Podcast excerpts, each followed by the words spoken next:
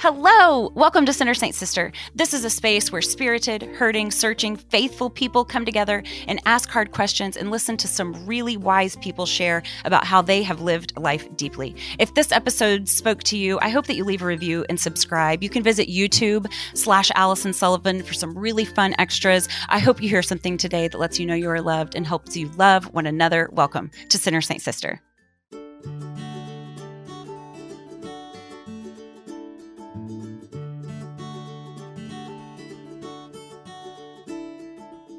Cattle ranchers in Australia with thousands and thousands of acres of land, they could never dream of fencing in all that land in order to keep their herd. It would just be impossible. So instead, what they do is they dig really, really great watering holes that they know that the cattle will return to again and again and again. My third child, my second son, Blaze, he has proved to be difficult. And we see this more and more as his personality develops. But by difficult, I really just mean wildly independent and really adventurous. We blame ourselves. We named him Blaze. When he was a toddler, he rode his big wheel down the stairs. And what was funny about it was that as our friends responded with the appropriate shock and awe, what I really wanted to know was how in the world he got his big wheel in the house and up the stairs at 20 months old. I mean, of course, he rode it down the stairs, but how in the world did he get it up there? At about that time, we had built a fence around our house to keep the little booger centralized. And it occurred to me that we probably only had about a year before he taught himself to scale it. The idea. The idea is that walls or firm boundaries, they will keep someone reined in, right? Except when they don't. Because the truth is that it doesn't work. People, especially if those people are named Blaze, they're going to always jump walls. They're going to always climb fences. So, how in the world am I ever going to rein Blaze in? How in the world am I going to keep Blaze from ruining his life? I can't. Blaze is going to climb that wall, but you know what I can do? Is I can dig a few inviting and welcoming wells that run deep with God's love for him so that when he does climb that fence, he will always know where to return to when he's needy for things that are good and pure and life giving. Blaze is going to get older, God help us. And Blaze is going to assert his independence, God help us. And he is going to take charge of his own life and swear that he knows better ways. And when he does, he's going to need mercy. It's critical, really an open and loving relationship with Blaze. It's the well that will draw him home. It is beauty that will draw him home. I believe that this is what Jesus is trying to teach us because Jesus lived among us and he took us places that captured our emotions and made us question our entire lives and why we live it. Jesus wooed people to God with self sacrifice. It was self sacrifice that made very naughty people want to be good. He dug deep, deep wells that people found beautiful, and they were irresistibly drawn to him.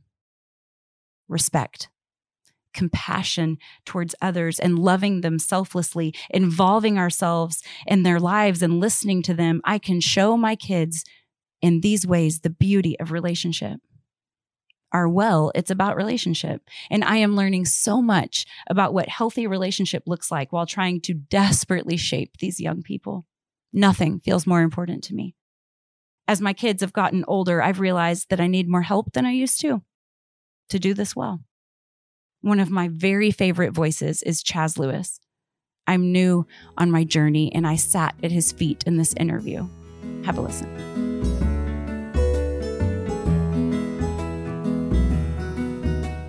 Friends, you might not know this, but I wrote a book. It's a spiritual memoir of sorts and puts a modern day spin on old parables that are still so applicable to our everyday lives judgment, forgiveness, evangelizing, heartbreak, joy. I'd love for you to grab a copy. Head on over to Amazon and look for Rock, Paper, Scissors by Allison Sullivan. Good morning, Mr. Chazz. I'm so excited you're here. excited to be here. Uh, welcome to Sinner Saint Sister. Uh, you are new to me and your expertise would have come in really, really, it's coming in handy now, but it would have come in like really heavy, heavy handy uh, about a decade ago as I was um, just trying to train little people to be good humans. And now I'm I'm starting to get into these tween teen years and I am still able to use so much of your expertise to help me communicate well. Um, I can't wait to dive into all of it. Before we get started and before we dive in, do you mind introducing yourself in um, a professional way. And then I'd like for you to introduce yourself in a heart way by telling us who and what you love. But can we start really quick with professional? Yes. Um, so I am a content creator. I am a uh, educational specialist. I'm a teacher. I'm a, a parent coach, a speaker, uh, previous Montessori teacher, um, worn many hats. Uh, mm-hmm. Who I am and what I love. I uh, am Mr. Chazz, and I really love to just help adults mm-hmm. really see and understand children so that mm-hmm. we can mm-hmm. better guide children more mm-hmm. effectively. Mm-hmm. Um, and in this way, it, we have to really kind of see ourselves more too and yeah. understand ourselves more. Yes. Um, so that we're more able to really connect with these uh, little people and not even just little people. A lot of what I talk about is just, yeah. I mean, it's not really just for young children. It's just for people in general. Yes. Um, but my focus is on how do we make this applicable for a young child, for a one year old, a two year old, a three year old, five year old, six, seven, and really kind of focus from birth to 12. Yeah. So right yeah. on the cusp of that. I don't really talk about teens that much. oh, well, I, I couldn't be more appreciative of your approach. I um, am curious your take on what people have latched onto so strongly. Why have you why do you think you have become the internet sensation that you have? Um, you know, I think what it is, and uh, from what I hear from people reaching out and sharing is that I take a lot of the brain science stuff and I make it real yeah. applicable and uh-huh. understandable uh-huh. Uh-huh. and for an adult and without judgment. Um, and try to do a lot as much as possible without triggering feelings of judgment or shame yes. and really yes empathize with everyone in the situation because we're all trying our best, right? That child is trying their best, but you, as an adult, as a parent, or as a teacher, you're trying your best too. And we're all here on this journey together, uh, trying to learn and grow and just be successful in life. Mm. I'm a little bit sad that you said it first because I wanted to weigh in on, I mean, I'm still going to but I wanted to tell you what I think makes you so easy to follow, Mr. Chazz. And it is that you're, you're, there's, I don't know that there's much that we hold more dear, you know, than our parenting or helping to raise up another generation, whether it's in the classroom or in our homes. I, I think we recognize the importance.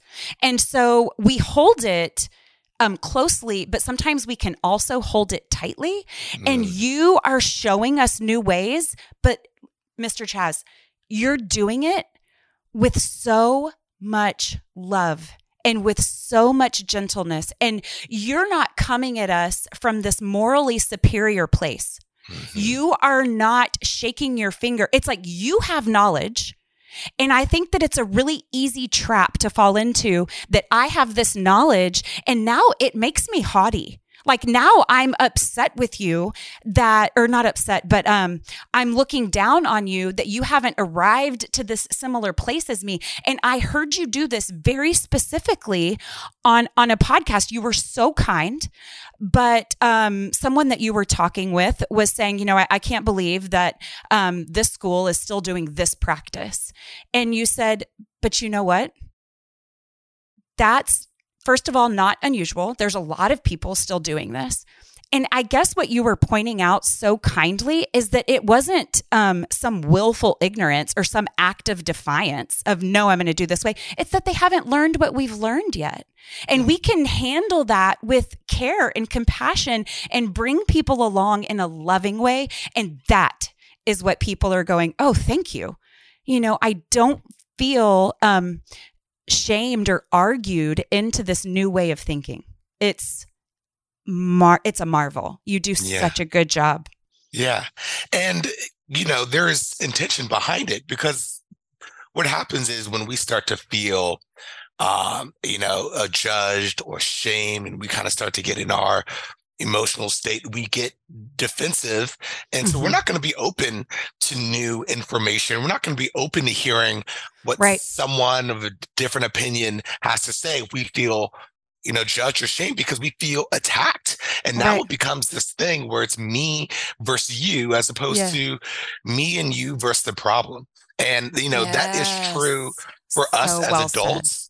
It's true for us as adults and it's, you know, true for children too. And children get, you know, a lot of times what happens is they, because of, you know, their brain is in the very beginning stages of developing, they get triggered really easily and have a hard time self-regulating or calming themselves down and so they get triggered and then there's this thing called emotional contagion that is that means that we have a tendency to catch each other's emotions so they get triggered really easily and then we get triggered by their triggeredness and so it becomes we're both at kind of this emotional state and it becomes this battle of wills this battle of me versus you um and none of us is open to learning and hearing what the other person has right. to say, as opposed to me and you versus the problem, yes. and and trying to eliminate or at least reduce the the judgment that a child may feel when they do something that you know doesn't meet our expectations or that yeah. we wouldn't approve of um, yeah. because again they are trying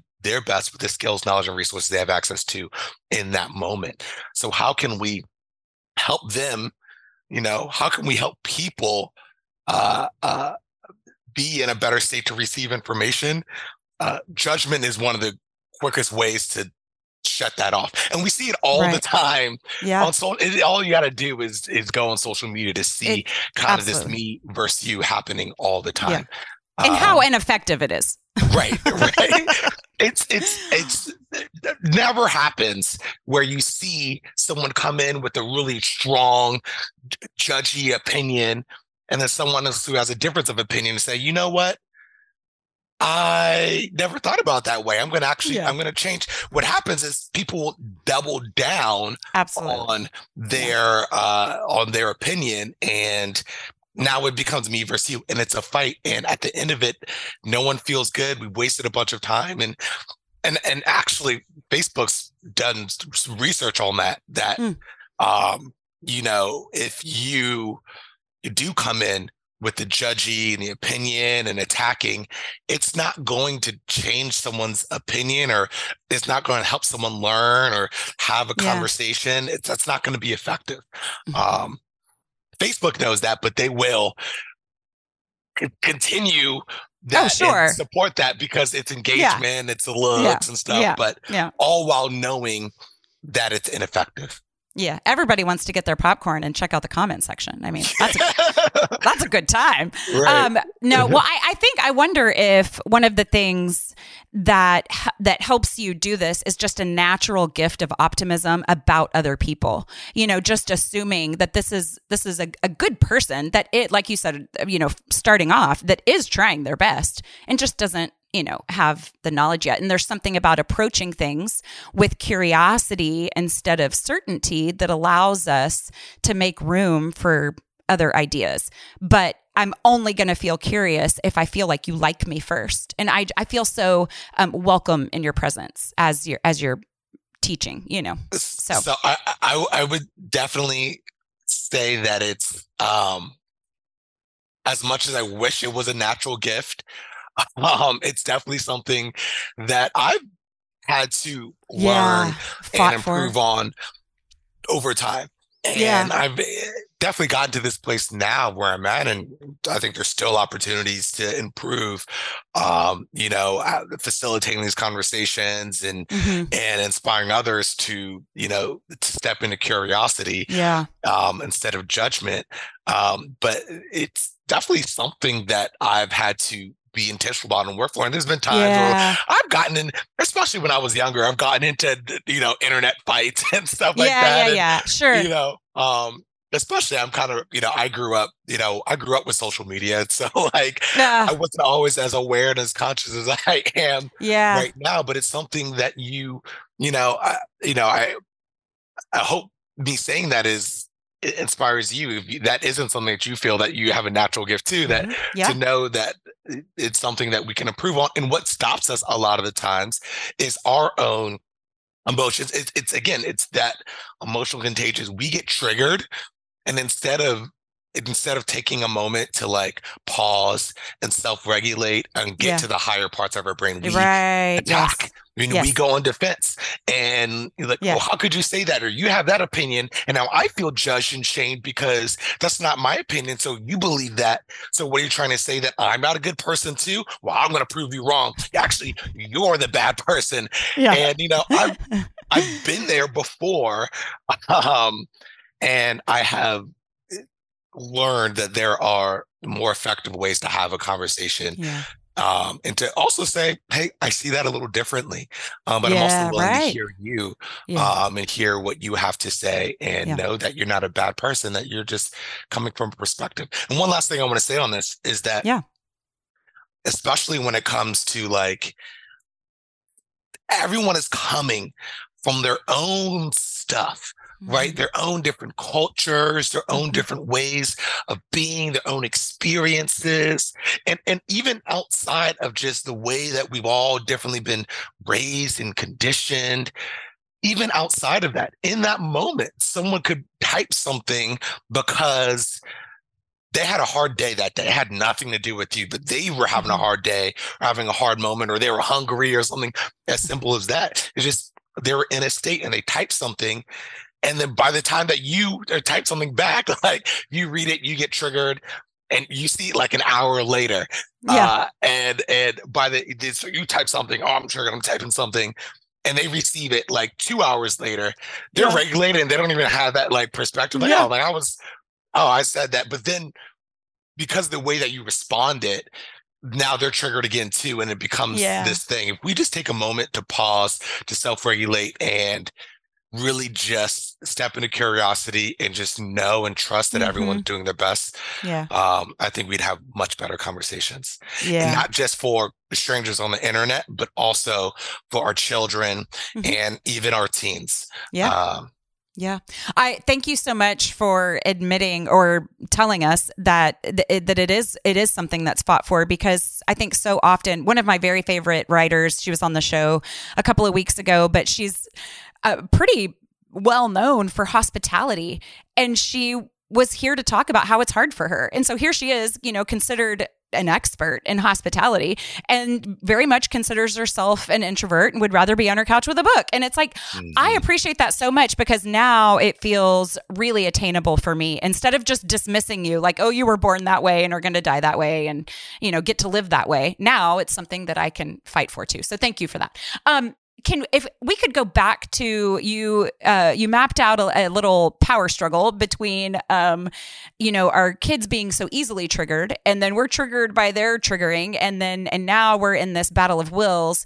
Why as adults is the onus on us? Can Mm. you can you tell us a little bit about why this is our responsibility to step in with some good leadership Uh, that's a great question, and it, it's it's because we're the ones with the fully developed brains, Yeah. and we have more of a capacity for things like self regulation. Mhm. And right now, in in what is difficult for us as adults, is that when we were younger, we had adults who conditioned us with whatever they conditioned us with. And a lot of times it's whatever they were conditioned with. And it just got passed down and passed down and passed down. A lot of times unconsciously, like this is the way I was raised. So this is the way that I'm going to do it. Whether it was something that was some of those things. And I talk about generational cycles. Yeah. And people, and you know, someone like, what's the, what- you know, what do you mean by generational cycles? And I just say they're just patterns of behavior.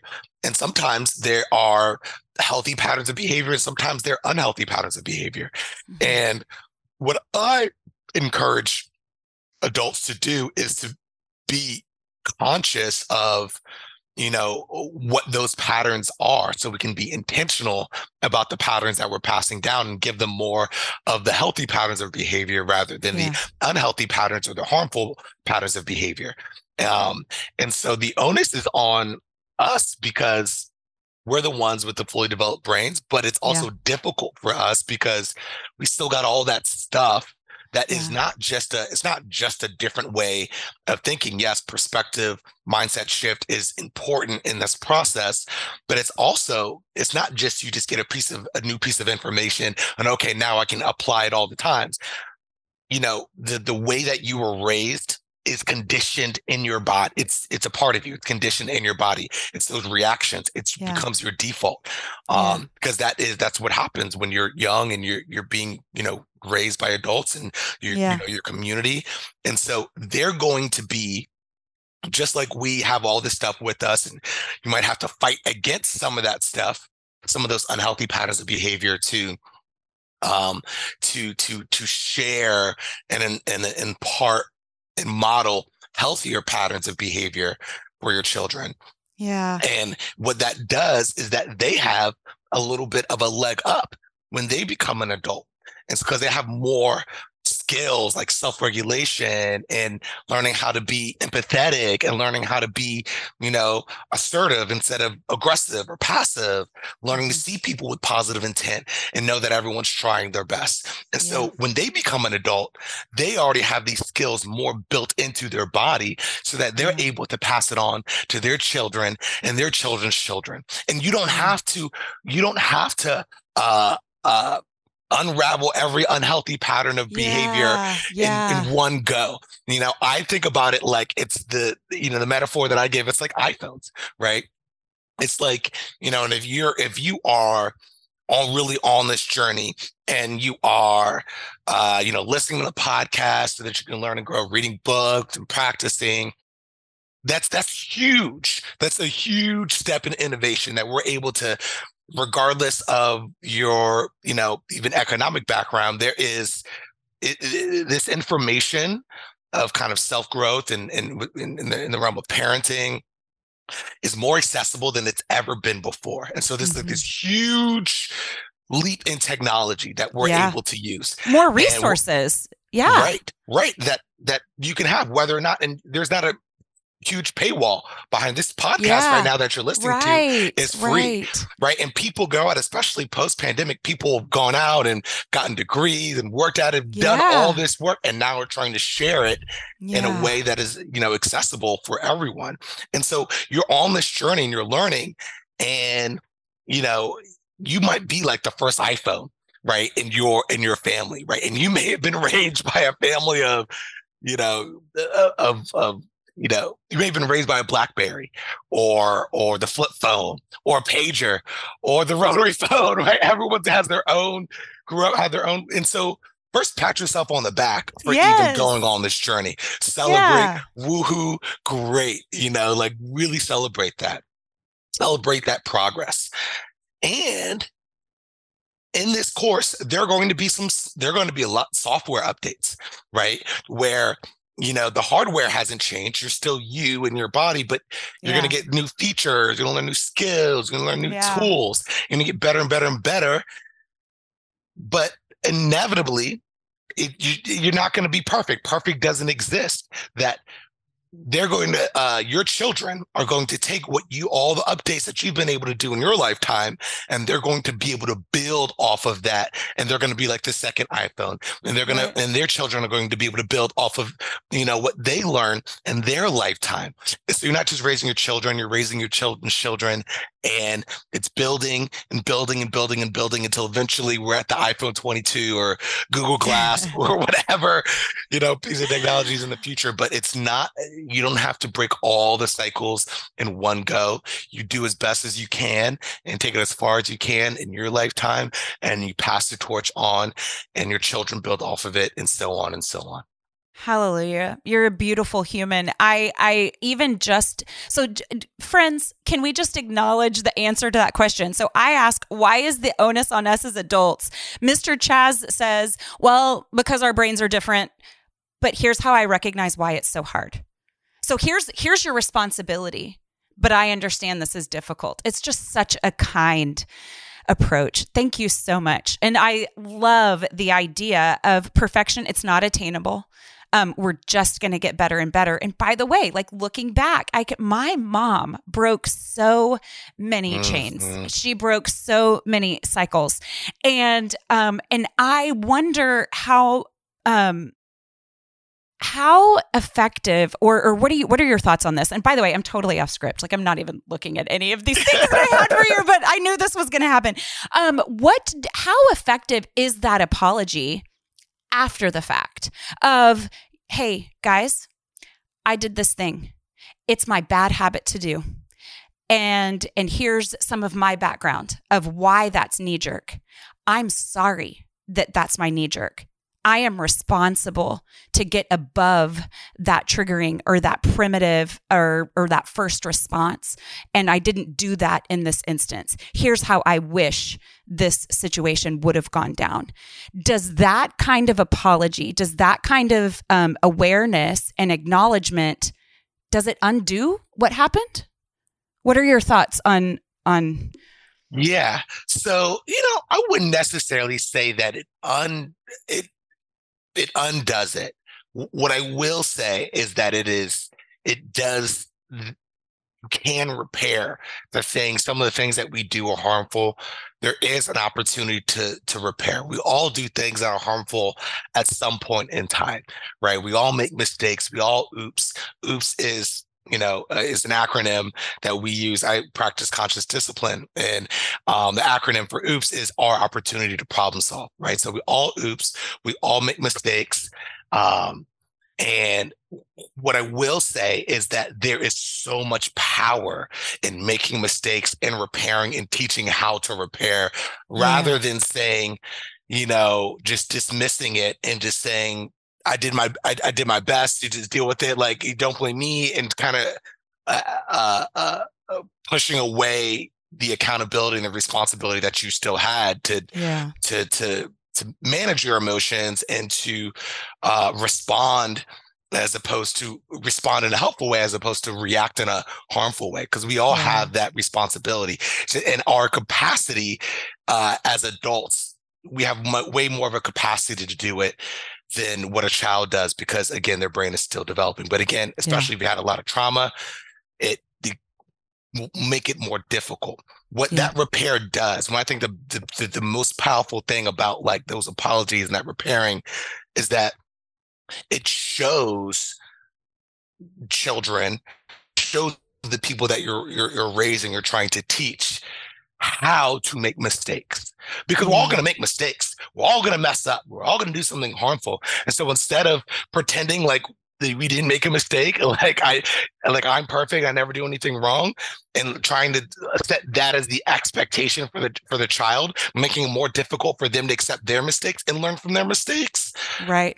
Instead, show them how to make mistakes, show them how to take account- accountability, show them how to apologize and to learn from it and to problem right. solve from it. Right. Because right. after that, that moment, and I think one of the most important things about apologies, one of the most powerful thing about apologies is that at the kind of end of that, we want to come up with like okay i'm going to try to do something different next time i'm yeah. going to make a commitment to do something different next time and it might be something where we're trying to collaborate together where it's yeah. like where it's like okay like what do you think that we can do next time um you know so that we can get out the door by eight o'clock so that we can get to bed so that we can you know uh eat our food in the time that we need to eat our food so that you know it and it may just be like next time i'm going to commit to taking a deep breath and finding a different way right? And so there may be opportunities to collaborate and like okay let's work together on this.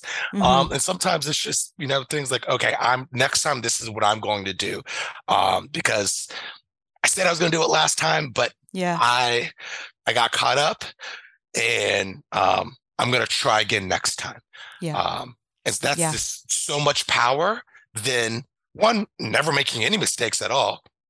And two, um, more powerful than what a lot of I think our parents did, or just kind of uh not apologize at all, or do kind of like those like half now I don't even know if I'd call them maybe a quarter apology, like after they did something and then like you want something to eat, like oh yeah, yeah. And that was kind of their way of saying like, okay, like let's move on, um, but yeah. without actually acknowledging what happened, what happened in the problem solving for next time. Mm-hmm. Gosh, thank you.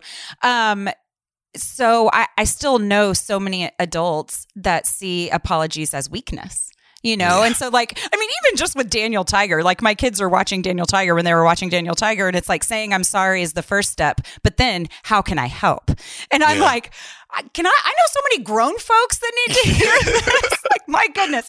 Um, okay, so Mr. Chazz, so often we judge the quality of our parenting by how well our kids are behaved. It's like we know that parenting is this thing that we take really seriously. We want to do it well, and so we will often ask ourselves, "Are we good parents?" And then that measuring stick is this perfect behavior. Um, what's a better tool to measure how well we're doing than perfection in behavior? Oh wow! Or why, why is that a bad tool? What's a better one? Yeah, they're they're so. I mean, I, I, I want to answer both. Um, I'm going to start with why that's not a helpful um, measure mm-hmm. of of parenting, and then I'm going to talk about what is a better way to see it, and then a better way to measure it. So what is why that can be potentially harmful if our measuring stick is how much our children comply and obey. Yeah. Uh, is because when that's the measuring tool uh, we can do lots of harmful things to justify getting that to get to justify getting them Ooh. to obey and to comply right? Wow. Um and it, it, it you know we can we can hit them we can force them into isolation we can um you know we could and we could honestly abuse them and because a lot of children who are abused are very compliant right and that's because it's rooted in fear and safety and that's right. i think we would you know regardless of how you will define abuse uh, you can abuse a child and get them to comply. Yeah. It's actually yeah. a very effective way to get mm-hmm. a child to obey and comply. Yeah. Um, and so that's not really a good measuring tool. And that is a trap that a lot of us can fall into. And yeah, and and what makes that so partly so difficult is that not even just our own mental models of that, but also the judgment that we feel from other people when a child is not obeying because that is the often the societal expectation that children that it still have been passed down children are meant to be seen not heard mm-hmm. kind of thing right yeah. and um, that's been this societal's expectation and so yeah. that's still there and we still feel that judgment and so that can be really difficult to yeah overcome and all the feelings that come along with that. Yeah. Yeah. Um, what can be more helpful way to think about things or way to approach things if it's like instead of thinking if this child isn't complying to me with me or complying for me or obeying me that means i need to need more force and control um, and to make them feel bad instead of thinking that way Instead, we can think if this child is having a hard time, maybe there's more information that I yeah. uh, need can acquire to help this child, to help this child move through this transition, to help this child um, uh, get their toy, uh, get their toy back or ask for a turn without violence, without hitting, without hurting. Yeah. So building a skill versus eradicating a I love that reframe of there there's something to build here instead of something to take down. You know, right. which yeah, I mean and you still you still end up do it taking down the thing. It's just without any damage. right. And so what ends up happening is um and this is true for us as adults too, but you know, for children, focusing on children right now, once we once we get those skills, once we once we learn new skills, and a lot of times before we're able to teach the skill, we we need to yeah. gain some new skills ourselves. Yeah, we don't need those harmful skills, and so we'll just use the more helpful skills. And because we want to stay in connection, because as humans, we want to stay in connection with each other. That is just a human need because we want to stay in connection with each other we will choose those more helpful yeah. skills as opposed to those more harmful skills like hitting a child. Like, so, right. like, you know, for example, like, and that's why I talk so much more about like these are skills that you can use as as as, a parent because a lot of times parents who their children, it's not because they're bad people. It's because they don't know what else to do and they don't have to have the you know skill set that they were raised with and yeah. mental models that they were raised with. Yeah. And they don't know what else to do you know and you hear a lot of times you know i i'll do it as a last resort and that's yeah. communicating. I don't really know what else to do here but if we if, you know they had the other skills right and they felt confident in those skills they would use those skills and they wouldn't have to use their last resort, which is right. hitting. And then yeah, a bigger tool bag. Right. Eventually, then there's there's no reason to, you know, hit the child because you have all these other tools that you can pull out your toolbox to yeah. use. Yeah. Um, yeah. That's now great. a better way to measure it. It's a better way to measure your parenting is to see it. Are they are they using these skills? Are they able to when they're in conflict? Are they able to yeah. communicate yes. uh um you know are they able to set boundaries? And so i talk a lot about like uh, using an assertive voice right? And a lot of times even us as adults we will be either really passive um or we'll or this is what happens actually a lot of times. Sometimes we'll be really passive we'll be really passive like oh like uh please honey please not do that please not do that? Please please don't do that. Please don't touch your sister. I said don't touch your sister. And then we get some we go from really positive to really to really aggressive. Mm-hmm. um but there is a there's definitely a healthier middle ground there mm-hmm. um that we talk about assertiveness which is really really more effective communication. Um and it's not the only skill to use but how is you know a way to measure it is if someone is pushes your child or takes a toy from your child or writes on a child's paper are they able to use those skills that you taught them? Are they able to right. say i don't like it when you uh, scribble on my paper color on your own paper. Are they able to say that right? Yeah. are they able to um, see other children with positive intent and say that like oh they're having a hard time. Are they able to you know do a little, you know, practice breathing and starting to learn the skills of self-regulation? Are they learning, to, you know, all so it's really the a better measure is what skills are they learning or are they able to apply um, and know that it's a long game and that it takes time to build these skills because it's likely that you as an adult as a parent you're probably building some of these skills too and a really important part of teaching these skills is modeling it too it's we can't say like you know uh, do as i say not as i do no because they're learning from our example as well um, yeah. that's not the only way that they're learning but that's sure. a huge way that they're learning and a really important thing and so we have to learn those skills uh, model those skills and be intentional about how we teach those skills in mm. teachable mm-hmm. moments using things like books uh, using things like acting it out um, yeah. and you know you definitely got to meet the child where they're at developmentally because obviously a a a one year old won't be able to say i don't like it when you push sure. me um, you know please tap me on the shoulder but there are ways that you can start building that in from the time they're very young. You know they can say one one word sentence right? They can say might start just saying putting their hand up and saying stop right?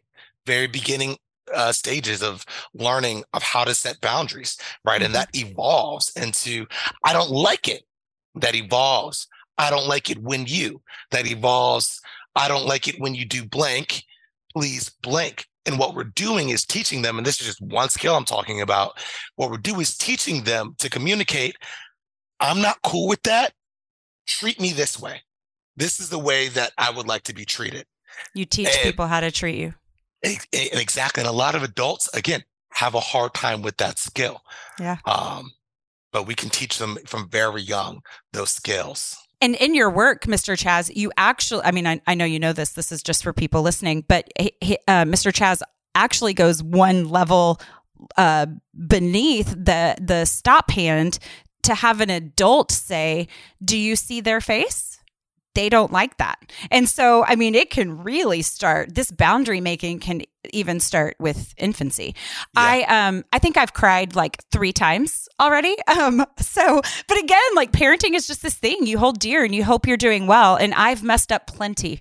And yeah. um I have just some some really embarrassing moments in my parenthood, but it is so encouraging to hear you say are they using these skills because I have been so delighted with who these little people keep turning out to be. Mm. They impress me on the daily with their communication skills and i'm so i'm i'm really encouraged right now and so so thank you for that um so for so long mr chazz we have used you know we've talked a little bit about the force and control um, as opposed to cooperation or, or whatever. But we've talked about force and fear.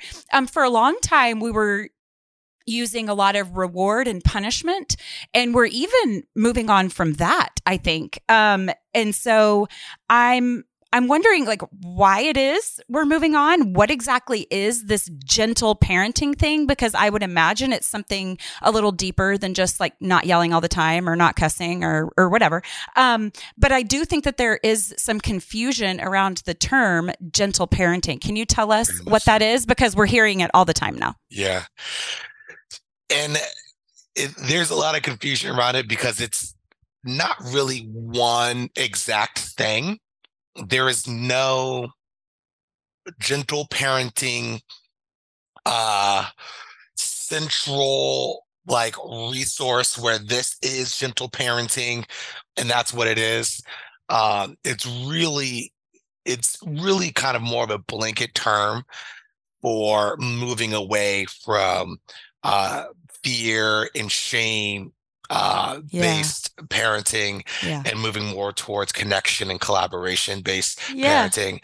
I personally like the term conscious parenting more because I feel it's more accurate okay. to what we're uh, trying to do in terms of just being aware yeah I like what that. of what we are yeah of how we're parenting i kind of talked about a little bit before just being aware of the patterns of behavior that we're yeah.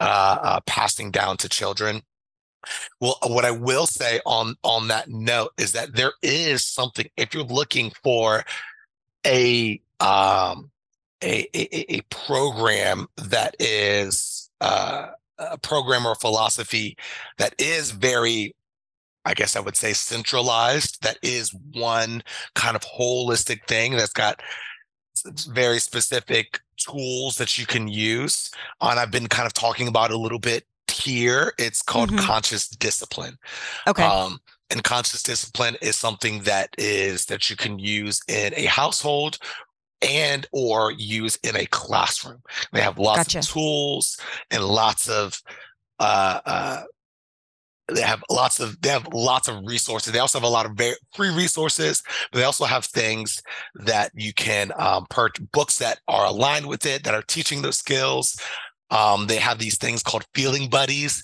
um, that I use, and it really the idea is you teach children to regulate their emotions they they get to pick out their the emotion that they're feeling they talk to mm-hmm. the emotion and mm-hmm. so they're not just becoming the emotion but they're able to kind of separate like i'm feeling this as opposed to i am I this am i am this. being this um and so they are trying to be really intentional about how they uh, teach children um, these skills.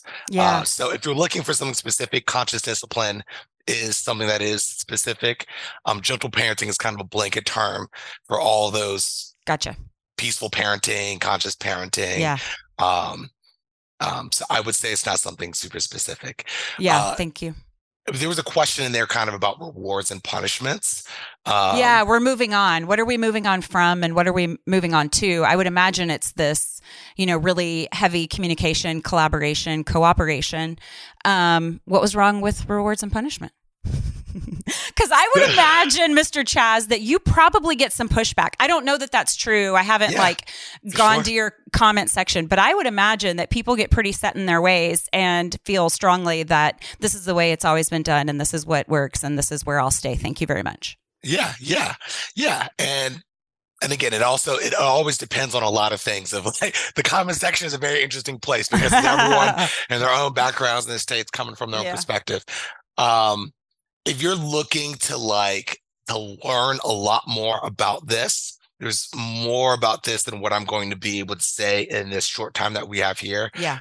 I would um, very much recommend uh, reading the book uh, by Alfie Kohn, uh, Punished by Rewards. Um, and even in that title, you can kind of yeah, hear yeah. a little bit of the reasoning because, you know, rewards become – punishments when you're not giving them they're expecting the reward. You're giving you're giving rewards you're giving rewards and then like you're not going to get a reward yeah. because whatever. That's really does become a punishment. And you know i get like rewards can be very you know motivating and especially very short term. Um, but there is a lot of research to suggest that they're not effective long term and that yeah. when we reward try to reward uh, uh, behaviors into children or punish behaviors into children that they um, only really effective when you're there, right? And then mm-hmm. the message becomes the reason to do, you know, the reason to not hit your sister, the reason to listen to me, the reason to be kind and helpful, caring human being is to get this reward or mm-hmm. to not be or to not get punished mm-hmm. which kind of sets a not very helpful precedent because there are going to be times where you know they're not being watched or your rewards aren't going to be they're not going to care yeah. about your rewards right you as a teen you know having teens you know i think that's a lot of times where i, I think people start to see the breakdown yeah uh, really is that like i was able to reward them with stickers and little things all the time and now as teens, they don't really, they're not really motivated by your rewards or the rewards that they want are too big and yeah. are also still fleeting.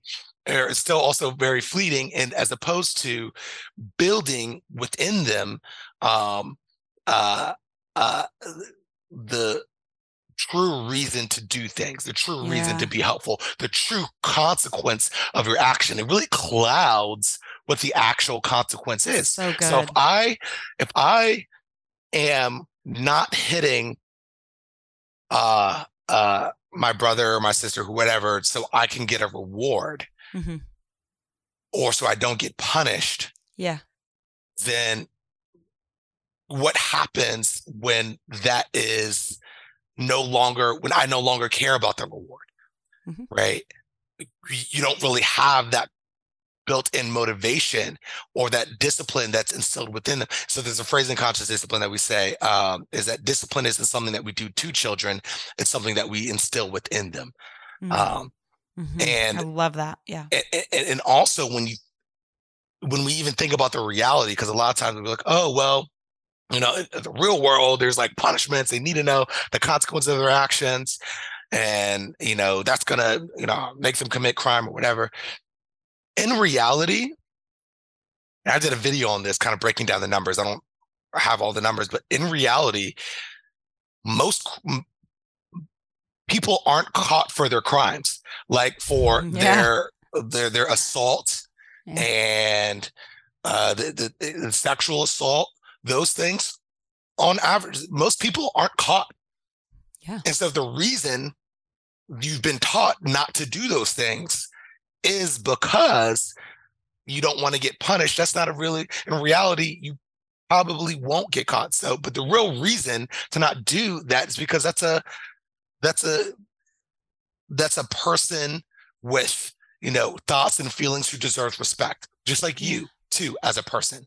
Yeah. Um, you everyone deserves respect and their consent matters, right? Yeah. And and and staying in connection with people matters to me. So I'm gonna do more things that are helpful as opposed to things that are harmful. Not Yeah. to get a reward, not to avoid a, a punishment, but because those have become my values. yeah. I have an um, inner discipline. Right. Yeah. Right. That And is so so, helpful. and so that's what that's what rewards and punishments can often cloud Yeah. and take it and take it on. And one last thing I want to say on this is that uh, sometimes you'll see you do punishments a lot. The focus becomes all on the punishment. Oh no, don't like, don't send me to timeout. Oh no, don't give me a spanking. Oh no, don't, don't do this. Don't take this away. Don't take this away. And that Yeah. becomes a whole focus as opposed to this person that you hurt or Right. um the actual harm that you cause or you know and or the skill that now we can learn from it because now this person and this kind of goes full circle this person and we are in the habit of punishing and shaming. Now we come over to figure out what happened and try to build skills they're immediately going to get into fear and shame mode and shut down and just be focused on i don't want the punishment. I don't want the I don't want, uh, you know, that's going to be the focus as opposed to how can we handle the Ah. situation differently so that we can be successful next time. yeah. You didn't, you know, you wanted your toy back and you don't know what, you didn't know what else to do. What can we do next time? That's where the focus should be on, on learning those skills. That is so, so helpful. Consider me educated. That is really, really wonderful. Thank you so much. I my personality wasn't geared very um uh, succinctly towards rewards and punishment i found that i needed uh, it it required a level of organization for me that i didn't naturally have um you know like I, yeah. I, I wasn't like a sticker mom or like a charty person or whatever. So, Yeah. I, so I've always been better at communicating, but I've always um, felt a little shameful about it that I didn't have, you know, the organization required or the structure in order to have this, you know, uh, really, you know, structured system of rewards and punishments. So, um, I, but I, so I really see the value in what you're talking about over, and, and, and, and by the way, this wasn't like, um, any kind of nobility on my part. It was, you know, more laziness. I mean, I mean, it's worked Yeah. out. Like we're doing okay, but, um, that is really, really helpful. Um, okay. So to just kind of start to, to wind down a little bit, I do, I do believe that we can talk in a way that our kids will listen and that we can listen in a way that our kids will talk. And you have so many um, examples of phrases that either shut down a kid or, you know, that make a kid eh, completely quit responding. Um, and then you have a lot of helpful things, that, uh, alternatives. So I'm wondering if just really quickly, in Mr. Chazz style, you could take us through an example of each kind of child like in this situation. And this can this can be quick but like what would you do with the angry child? And you can make up any situation you wanted but um so the angry child the shut down child the defiant child the whining child. You don't have to do all of those um and i can help you remember but like but i would love to hear just your example. What would you do with an angry child in your classroom? Mm, yes. So I got I got lots of okay. Keep it succinct. Um, sometimes anger, especially with rage, need to get out the body and they need to move physically. So sometimes Mhm. children need to move, need to kind of get it out through physical before we're able to really problem solve what the situation was and what kind of triggered that ang- that that anger that anger. Um, Uh-huh. and I actually have something in my classroom. Uh, I have a little active calming center where they can go and they can do that. They they can push the. It's like something they can push the wall. They can stomp. There's this little thing that they can like flex and move. And there's some other things too that they can do. Some repetitive Velcro things. Um, so that's Oh, one cool. option. So Wow. that's that's one thing that I have like in my classroom to help children who are who do get angry and need that to kind of move physically. Um, another thing is, and this might be helpful for kind of a lot of what you just said is you want it next time. You wanted acknowledging what they were trying to get you want it you were trying to, you were hoping, you wanted Mm. that toy. Uh, next Mm. time, um, Mm. ask for a turn. You wanted yeah. uh, my attention. Next time, tap me on the shoulder.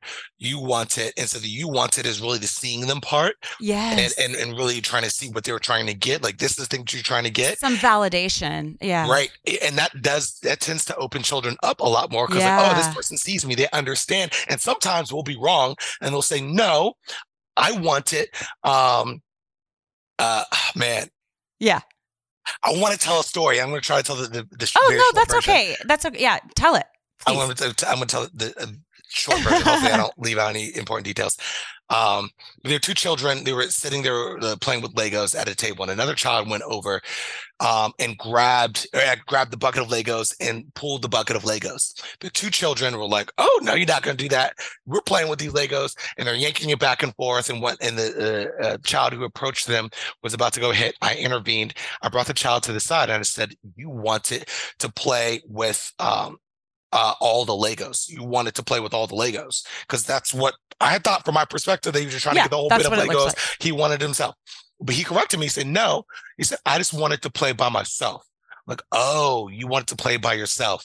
Next time, grab a handful of Legos and Yeah. bring them to the table and build with them. When you Yeah. want more Legos, get another handful and bring them back to the table. Yeah. And so then I was able to actually solve the problem because he was able to tell Yeah. me, like, oh no, this is what I actually wanted instead. Yeah. Um, a lot of times, just see that moment of taking that time to really see the child can be really impactful for um, um, them being open to the problem solving, the guidance that we want to give them. But Uh, you've for the- done the first step of allowing them to correct you because a kid probably it's hard for a kid to start from nothing to say, "Hey, this what, you know, that that's probably a tall order to expect a little person to do that." But for you to even do it wrongly is at least a first step. Yes, yes, yes, a hundred percent. And sometimes it'll be right, sometimes it'll be wrong. Um, and yeah, allow them to correct you.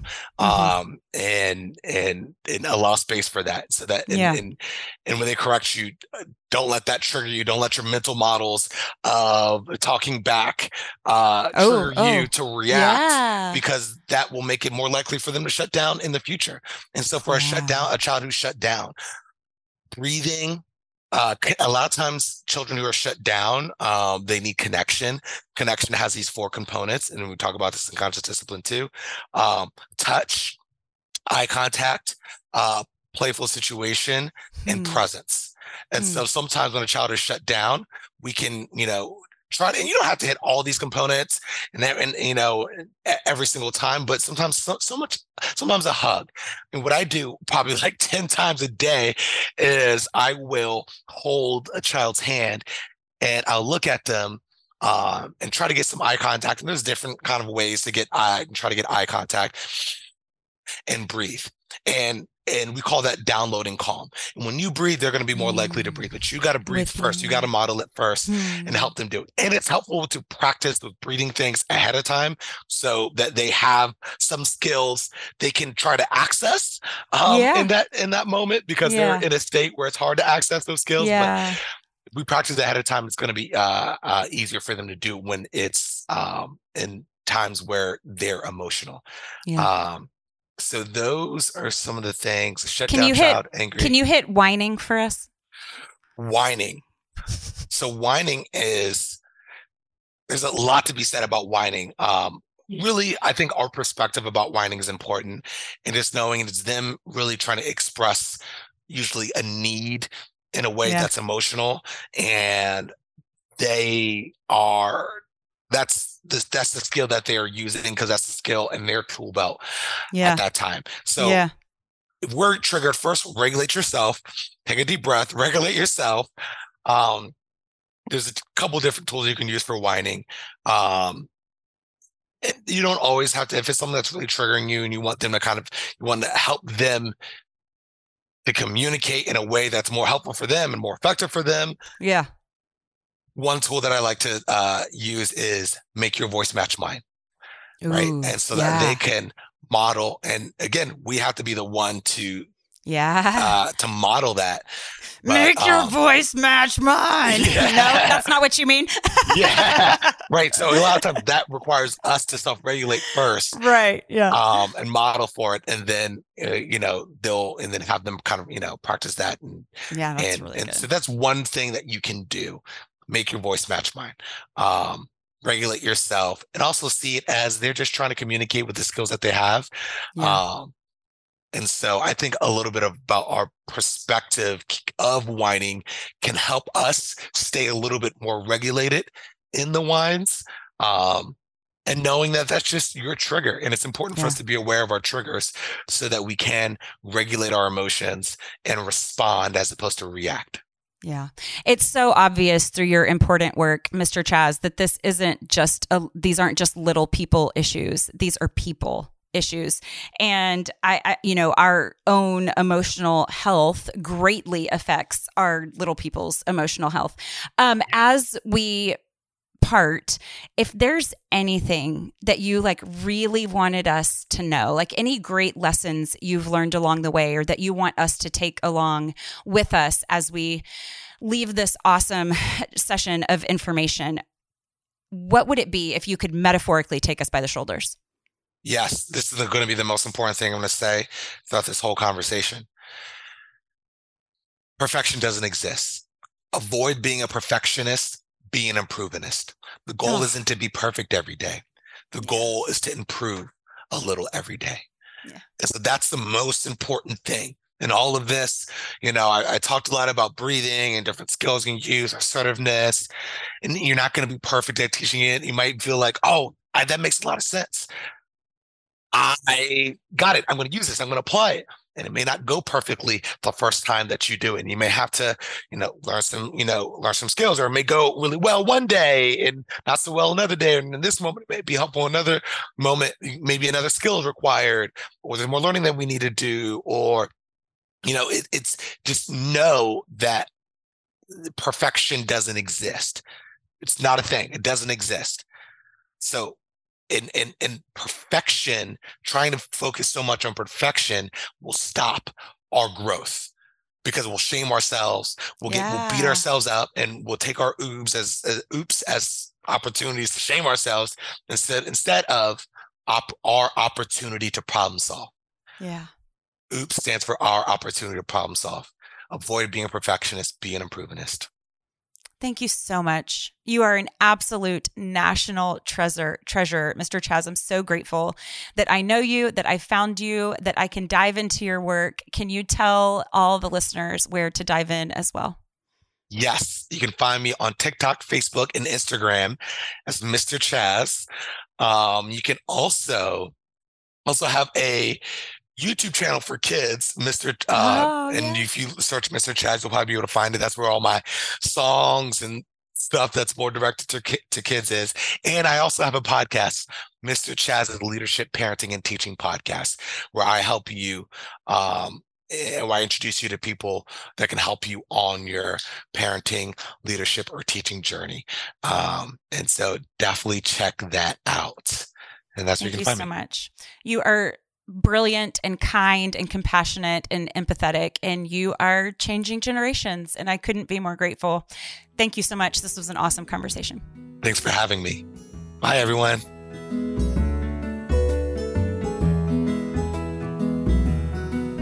Sinners, saints, sisters, do you need a speaker for your event? Do you need someone to lead your retreat? It would be all my joy to serve and spread God's love to you and the people you gather with compassionate leadership, Bible based teaching, authentic life stories, and a lot of laughter at heart. You can reach me at sinnersaintsister at gmail.com. Hello, Beefinator. Hi, Beefy Beef Beef. So, Chazz Lewis is a new find to me. I found him so good, completely delightful. Mm-hmm. He is the um so you and I talked a little earlier about consistency being important to you in a person. He mm. is so consistent in mm. his in his message and in his approach. Like I was listening to a conversation with him and someone was kind of trying to uh, I don't know, kind of get lure him to a side of indignation and he was he was so consistent that like we're all learning you know? Wow. And it, I was so appreciative because when I think of these parenting moments where I have completely lost it, which I think we should share examples of in a second, Mhm, mhm. um, it's like I, I wish that you were here. Like I'd love to take you through these, Mr. Chazz, and like help me find a better way. What is a parenting moment where you feel like you have lost it and maybe that has left a mark? okay. So easily it was the terrible, no good, very bad play date of 2012. Um, so I had one kid at the time and I had a play date, like an organized play date where I invited the mother and the child over for the play and the chat and this beautiful time. There was probably like special snacks made and like my house was perfect and that whole thing. One of those, yeah. Um, yeah. And so we they come in and for some reason like we were in the room where the little boys were playing and I'm like, "So, how did you meet your husband?" You know, like just getting to know this new adult. And my son starts to lose his mind because the other two and a half or three year old is playing with more than one toy at a time. My son's wanting to take one thing out, play with it independently, and put it back. And then so this kid's getting out a bunch of other stuff. Miles is feeling like it's out of control or messy or whatever. He is screaming at the kid, telling the kid that he wants him to leave, telling me that he wants the kids to leave. And I'm like, ah, so um, what are you guys doing, you know, this weekend? Like I'm trying to like keep the conversation going. I take Miles out of the room because I'm sweating and I take him to my bedroom and I open all the drawers because he's like having a problem with like the chaos of it or something. I think. I don't know. I still don't know. Mr. Chazz, what was wrong? Um, and so I start opening the drawers of my like dresser and throwing clothes everywhere. I'm trying to show him that like here's mess. This is fine. I probably like I made it a thousand times worse. Right now, I've just created more chaos somewhere else. But I thought I was Mm. trying to say like, here's a mess. We're fine. We're good. We're this looks crazy because of course, who throws all their clothes around their whole room? Um, and so I'm trying to. I'm thinking that this is going to be helpful to show him that I'm calm. There's mess everywhere, and I'm going to clean this up later. Anyway, we go back to the play date. He cannot recover. He cannot. It is a nightmare. She like leaves. I'm whatever. I called you afterwards, sobbing. My child is broken. I don't know how to fix him. He lacks empathy and compassion. He will never have a friend. And I'm a terrible parent. Right. I'm sweating as I recall it. Right. I so know. bad. One of the things that Mr. Chazz talks about is when we parent for an audience, Yes. how much of our like you know parent parenting faux pas have happened because we feel like other people are watching and judging Like us. I would say 98% of mine. Yeah. For sure. See, Yeah. I, and I don't. I remember you and I have talked about this because you were like, "You're so lucky that your kids Oh. only misbehave at home." So I, Mhm. do, I didn't. I don't have much experience with that. Mine is Mhm. always that I have become overstimulated. Like things got too loud, or Mhm. things got. You know, it's that I have become overstimulated, and my lose it happens in those moments, and it looks like rage you know Yeah. so like things that i have that i haven't had time to think through because i'm so reactive Right. you know and so what i love about mr chazz if we were to present him with you know here, here are these moments that i feel remorseful about Mhm. is that Mhm. he would in a way reparent us For you know like he would take us to our own training and heal something in our own selves so that we could Right. come at this situation a little Mhm. more healed you know Mhm. so Mhm. i don't know what that is for you if you were calm while you were doing it like there's something about that that feels kind of fine for me Mm, if you were like was- losing control and like sweating and yelling i mean that's probably you know something I was sweating be and yelling on the inside and just devastated and felt like such like I literally was like he's broken and and he's a bad person and this is Mm, like, yeah. it was just it was just like that I, I don't know I still need Mr. Chazz to tell me what I should have right, done right. and well I mean I'm sure I was supposed to like you know my child was struggling with something and I was supposed to talk to him about it maybe or like he's just a jerk and I needed to like you know give him a more serious consequence I don't know I don't know. Right. It just was, Yeah. it was a very, very terrible play date. Yeah. Yeah. Well, I don't have any advice because I feel like I am brand new learning about all these new approaches. And I loved hearing all of his thoughts on, mm-hmm. you know, the things that we've been doing for a long time and have kind of found some new science around. So I'm a, a forever fan. Everybody go hit follow over there, Mr. Chazz. He is so delightful. Yes. Can't wait to hear more from him for sure. See you, Beef. Love ya. Bye. Thank you so, so much for listening. Thank you for being here. A very special thank you to all guests and sponsors. A really special thank you to Taylor Schroll for mixing and editing. For more content, you can head over to Instagram at Allison M. Sully and TikTok at Sullivan Family TikTok.